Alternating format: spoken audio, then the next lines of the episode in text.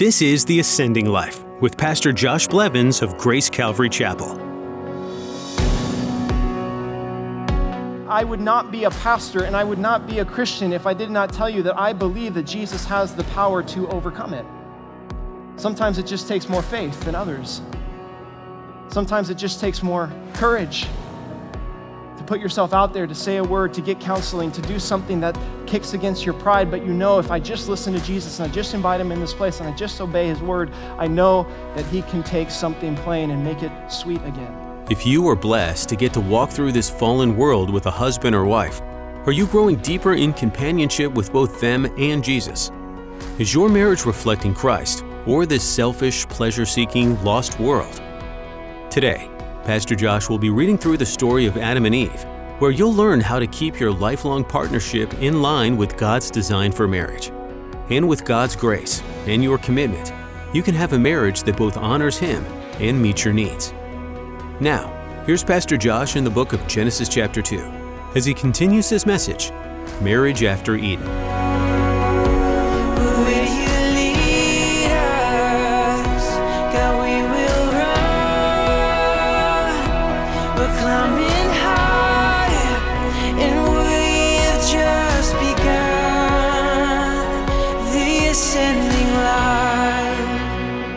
Then the Lord God said to the woman, what is this that you have done? And the woman said, The serpent deceived me. And I ate, right? Everyone's just passing the buck to the next. That's the nature. And sin enters in the world, and we learn something very valuable about human nature. We love to push the responsibility of our own failures on the next closest person. That is the nature, and this happens the most in the marriage relationship because it is in the marriage relationship that you are seen the most, that you are known the most, that you are the most vulnerable right? Everyone else thinks you're great, everyone else has compliments for you, and then you get home and the real truth of who you are comes out and it's brought up to you by the other person, and all of a sudden your pride feathers get ruffled, and it's just that initial response and reaction to say, nope, it certainly couldn't be this problem in this area of our marriage certainly couldn't be because I have made a mistake. It must be because you have made a mistake because I know that I'm pretty great. pretty special. I know I'm not capable of those kind of things that you're capable of. And the war goes on and on. Our defenses go up more quickly. We convince ourselves that we are not at fault. And really, what this is, is it's, it's a longing to be seen, to be known. It's a longing to be understood, to be valued and not to be attacked, which is the place, marriage should be the place where all of those things exist. Now, please don't hear me suggesting that there aren't times and circumstances and situations where there might be one party of the marriage that is certainly more to blame than another for something that's gone wrong or an action that was done. Of course, that is the case. But I have recognized in my own marriage that I am far quicker to criticize the failures of my wife when I feel insecure about my own failures. And Jesus had a lot to say about this when he wrote in Matthew chapter 7 Why do you look at the speck in your brother's eye, but you do not consider the plank that is in your own eye? Or how can you say to your brother, Let me first remove the speck from your eye, and look, a plank is in your own eye? Hypocrite. First, remove the plank from your own eye, and you will see clearly to remove the speck from your brother's eye. And here's the thing a lot of married couples, man, they're going around with these big two by fours sticking out of their eye, you know? And they get close to each other and they just start turning their heads like this and they just start whacking each other with it. And it just really hurts.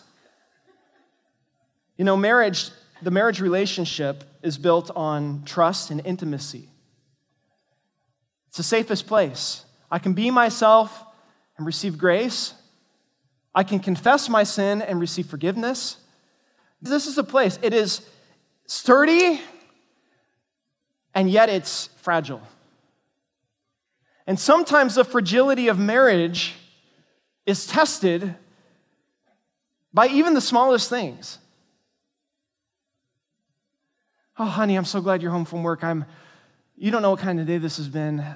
It'd be really nice if you could do those dishes over there that are left at the sink. Well, I mean, you've been working and it's not like I've been doing nothing all day. I'm kind of tired, you know, too. And, you know, remember we talked about that kind of being your responsibility. Well, I'm taking care of your kids, and I, my kids, excuse me, aren't they our kids? Well, you know what? If you were more attentive to our marriage and more attentive to my needs, maybe I wouldn't even have to ask you, and you could just do something, to, I don't know, out of love. Oh, so the money I provide every day is not out of love working my tail off to put money in the bank so you can have. No, I didn't say that. All I mean, all I'm trying to say is I have responsibilities too, and you're not very attentive. And you know what? On top of that, if you could just pay more attention to detail. Now, wait a minute, hold on. You're the one who is talking to your friend all day on the phone when you could have been doing dishes. Excuse me. Ah! You make me so mad. I just wish for a moment you could see me. Well, that makes two of us because, you know, for 25 years, I haven't felt seen and I get on with it without saying anything. Well, that's because you hold up the hate inside of your heart all the time and you don't say anything. Well, at least I don't say anything because when you say something, it's just a bunch of trash. You jerk. No, you're a jerk. You sleep in the other bedroom for crying out loud. Well, I might be a jerk, but at least I'm not an imbecile. You idiot. If that's the kind of marriage you want, keep it up. Because that's really hard to put back together once it crosses a certain point. And it really hurts when you hit your foot and you don't mean to. because sometimes it even hurts people that are outside your marriage. To walk in the Spirit means that yes, I can be vulnerable in my marriage, but you know what? I have to deal with me. And I speak that to, to me. On all the times, I have a good marriage. I love my wife more than I've ever loved any other woman. It's better now than it's ever been before. She's gorgeous and stunning and beautiful and everything to me, and I have really made a mess of things sometimes. And it's always because, and I'm convinced that the number one destroyer of the marriage relationship is selfishness, because it's pride and selfishness. Everything else comes out of that. So before sin, there was no shame, there was no blame, and thirdly and finally, there was no pain. Verse 16 of chapter 2 the Lord God commanded the man, saying, of every tree in the garden, you may, and I love this word, we don't want to miss it, you may freely eat. Why do I bring this up? You've heard the phrase, no pain, no gain. That did not apply for Adam and Eve. There was no pain, and there was nothing more to gain. They had it all perfect environment, everything they needed provided by God, no concern, no outside factors to factor into marital tension, right? Where's the rent going to come from? What about health care? What about our sick son? What about this? What about that? No, it's all as it should be. There's no pain. But after sin entered into the world, what happens? The curse of sin becomes a reality for every human being. In chapter 3, verses 16 through 19 in Genesis, God lays out the ramifications of this act of sin.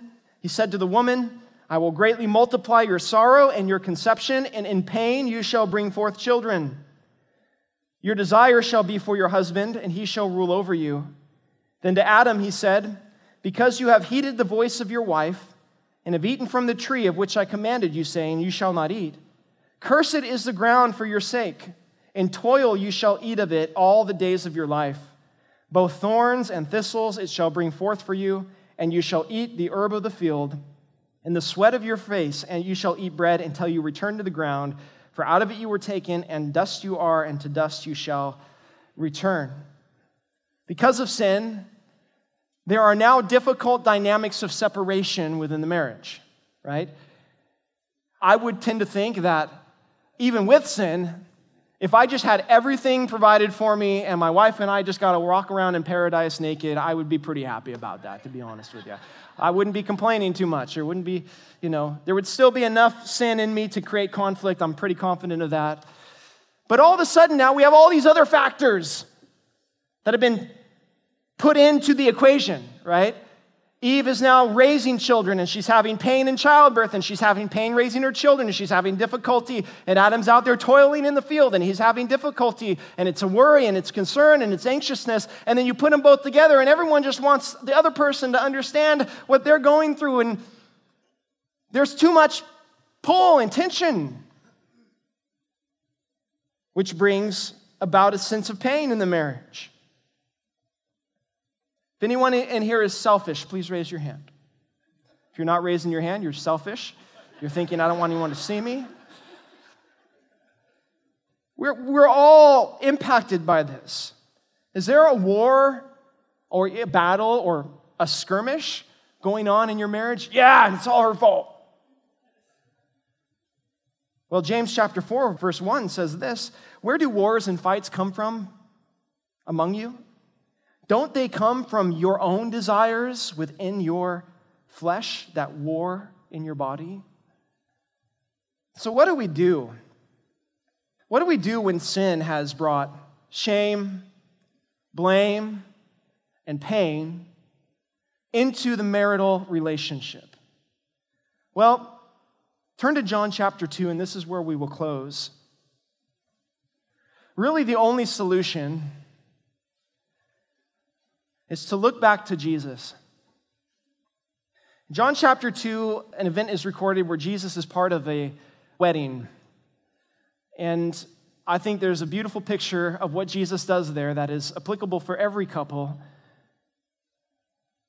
that are moving in marriage. John chapter 2, starting at verse 1. On the third day, there was a wedding in Cana of Galilee, and the mother of Jesus was there. Now, both Jesus and his disciples were invited to the wedding. And when they ran out of wine, the mother of Jesus said to him, They have no wine. And Jesus said to her, Woman, what does your concern have to do with me? My hour has not yet come. But his mother said to the servants, Whatever he says to you, do it. Now there were six water pots of stone, according to the manner of purification of the Jews, containing 20 or 30 gallons apiece. Jesus said to them, Fill the water pots with water, and they filled them up to the brim. And he said to them, Draw out some and take it to the master of the feast. And they took it. When the master of the feast had tasted the water that was made wine, and did not know where it came from, but the servants who had drawn the water knew, the master of the feast called the bridegroom. And he said to him, Every man at the beginning sets out the good wine, and when the guests have well drunk, then the inferior but you have kept the good wine until now.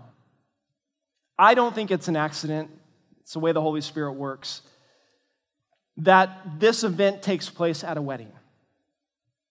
Something that God is really into, this idea of marriage. Four principles I want to pull out. We don't have time to do an in depth study of this passage, which is really awesome. But follow me here. Four principles. What do I do? Number one, recognize that Jesus will work wherever he is welcomed. Jesus will work wherever he is welcomed. Don't miss that where it says Jesus was invited to the wedding. I think it's probably the best thing this couple ever did invite Jesus to their wedding. It would have gone really sour without him. There would have been a lot of problems without him. They invited him to be there. And I think that the marriage relationship that is strongest is the one that invites Jesus to be the Lord over it. I know it's a simple and overused analogy, but I still think it's one of the best. That a healthy marriage looks like a triangle. And when God is in the middle and elevated above the relationship, when each person moves individually closer to God, they automatically move closer to one another. God is the answer. Jesus is invited. I wonder how many people it might help if you just went home today and said, Look, I know it's been a struggle. I know we've been trying to figure this out ourselves. I know we've been back and forth at it for a long time on this issue. Can we just both agree to stop right now and just pray and ask Jesus to come be the Lord over it? What's that going to do, Josh? Try it and get back to me. Sometimes I have found that the most complicated issues in marriage are sometimes solved by the simplest moves one step in the right direction, to the next step in the right direction, to the next step in the right direction. And it all begins with inviting Jesus. Second principle Jesus will respond when we recognize our need. Jesus will respond when we request of him to respond. That ancient Jewish wedding feast lasted seven days. So to run out in the middle of it of the best wine that you have and the only wine that you have in the celebration means that you are in trouble with all of your guests. And in the same way, I recognize that human emotion, we'll call it the honeymoon phase, can only take you so far in a marriage before it runs out. Right? Pretty soon, you were so excited because you met Mr. Right, and then you realize he's Mr. Always Right. And then you were excited because she was just such a jewel. And you get into this because emotionally you're just depending on one another. This is the person that's going to do it for me. Everything's going to be good. And then issues of sin come up and come about. And you wake up one day and go, Where'd the wine go? Where'd the joy go? Where'd the intimacy go? Where'd the happiness go? Where, where did it go? It just is. It's like bland. It's like water. It just is. Is that, is that what God wants it to be? Just, are you married? Yeah, it just is. Well, Mary knew the answer, didn't she? When she looked at the servants and said, Whatever he says, do it. That, my friend, is good advice. Whatever he says, do it. I don't know how to be a husband. Go home and read Ephesians chapter 5, and whatever he says, do it. I don't know how to be a wife. Sit down and read the word. Seek the Lord. The Holy Spirit is an amazing guide. He will even inspire something in you that wasn't naturally within yourself to do towards your spouse. Follow the Lord. Whatever He says, do it. Don't let your heart be hardened by the deceitfulness of sin, the Bible says. But today, if you hear His voice, soften your heart. What's that one word I can speak to my wife? What's that one priority I can reshift so that that person knows that I am a value, that they are a value to me? What, just ask the Lord these things. Have these conversations with the Lord, and whatever He says, do it. Maybe it takes you and your spouse sitting down and having a peace treaty, coming and saying, You can tell me your concerns without my reaction, and you can share your heart with me without my judgment. And have places where you can listen and recognize and communicate and process through try to have a better understanding of what's going on at the core. Third principle that I learned from this story is that Jesus will always bless when he is obeyed. Jesus will always bless when he is obeyed. Whatever he says, do it. I will tell you one sure way you'll never get, gain any ground in your marriage is if you walk disobediently to God. You will never gain any ground in your marriage. Imagine being one of the servants you're staking your reputation, your job, whether or not this master will be pleased with you, solely on what Jesus asks you to do.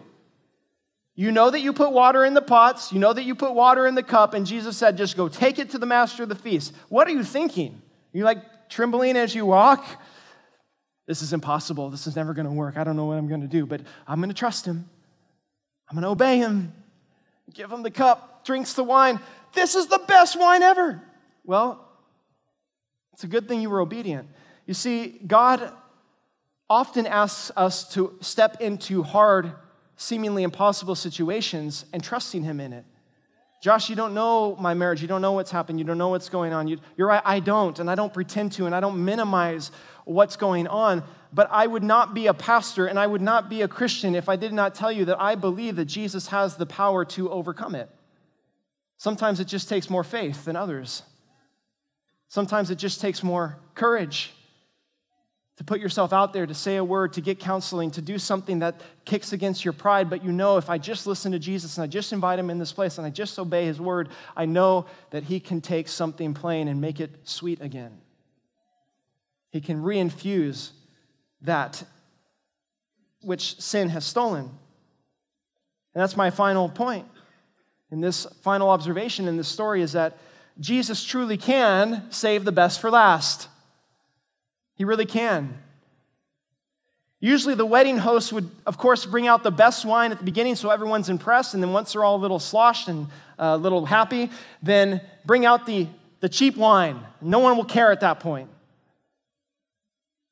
But what impresses me is the master of the feast, when he tastes the wine that Jesus creates, he said, You saved the best wine till last. And the bridegroom's going, Yeah, yeah, I did. What's going on? What does this tell me? That whatever Jesus does is better than the best that the world can do. Which means if you are in Christ and your spouse is in Christ and you have a marriage in Christ, the potential of what you can have is better than anything else you see out there. Doesn't mean it's not hard. It doesn't mean it doesn't hurt. It doesn't mean that there aren't hiccups along the way, but you keep pressing in, you keep pursuing. Your marriage is worth it because it points to Jesus and his relationship as the bridegroom of the bride of Christ. And of course, I think God can revitalize marriages that maybe marriage is not bad, but it's just not the best it can be. Maybe it's a good time to reevaluate and say, what does this season of life hold for us in the Lord? I do want to say a quick word because the realities of sin sometimes create dynamics in a marriage that doesn't allow that marriage to be reconcilable. That needs to be said. By no means hear me saying, if your husband keeps cheating on you, and he keeps cheating on you, and he keeps cheating on you, just go do the best you can to love him and show him Jesus, and everything's going to be okay. If there's abuse in a marriage, if there's sexual immorality in a marriage, it doesn't mean that that marriage is not salvageable. But sometimes it means that you have to draw the right boundaries and make the hard decisions.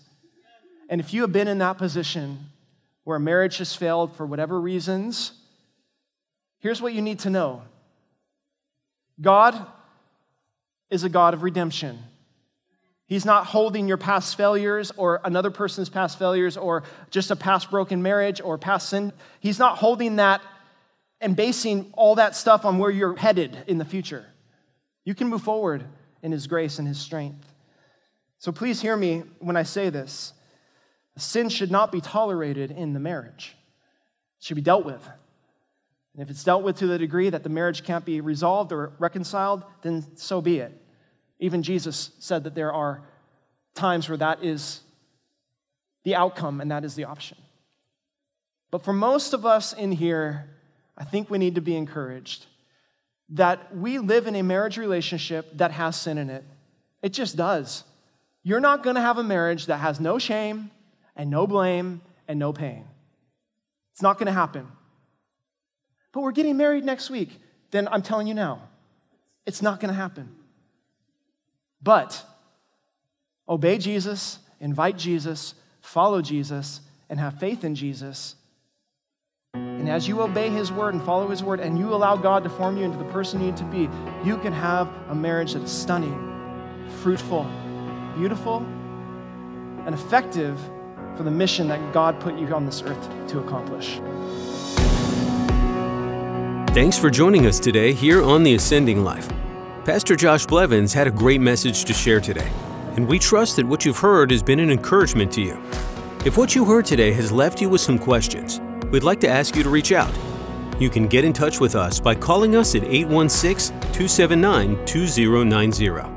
If you need to hear that number again, it's 816 279 2090. You can also email us at mail at graceontheweb.org. Some of what you heard might be completely new to you if that's the case and you're still trying to figure out what you believe about Jesus, feel free to go to theascendinglife.com and click on the Know Jesus tab.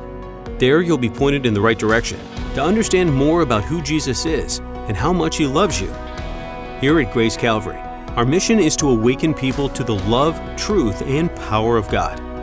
Do you want to hear more messages from Pastor Josh? Head over to theascendinglife.com. You can also subscribe to our podcast too. Again, that's theascendinglife.com. We appreciate you listening to this edition of The Ascending Life. as we strive to put Jesus first. That's all the time we have for today, but we can't wait to get back into another enlightening teaching from Pastor Josh. Will you make plans to join us again? We hope so. There's so much more to learn and appreciate about God, so be sure to tune in next time on The Ascending Life. We're reaching up, we're pressing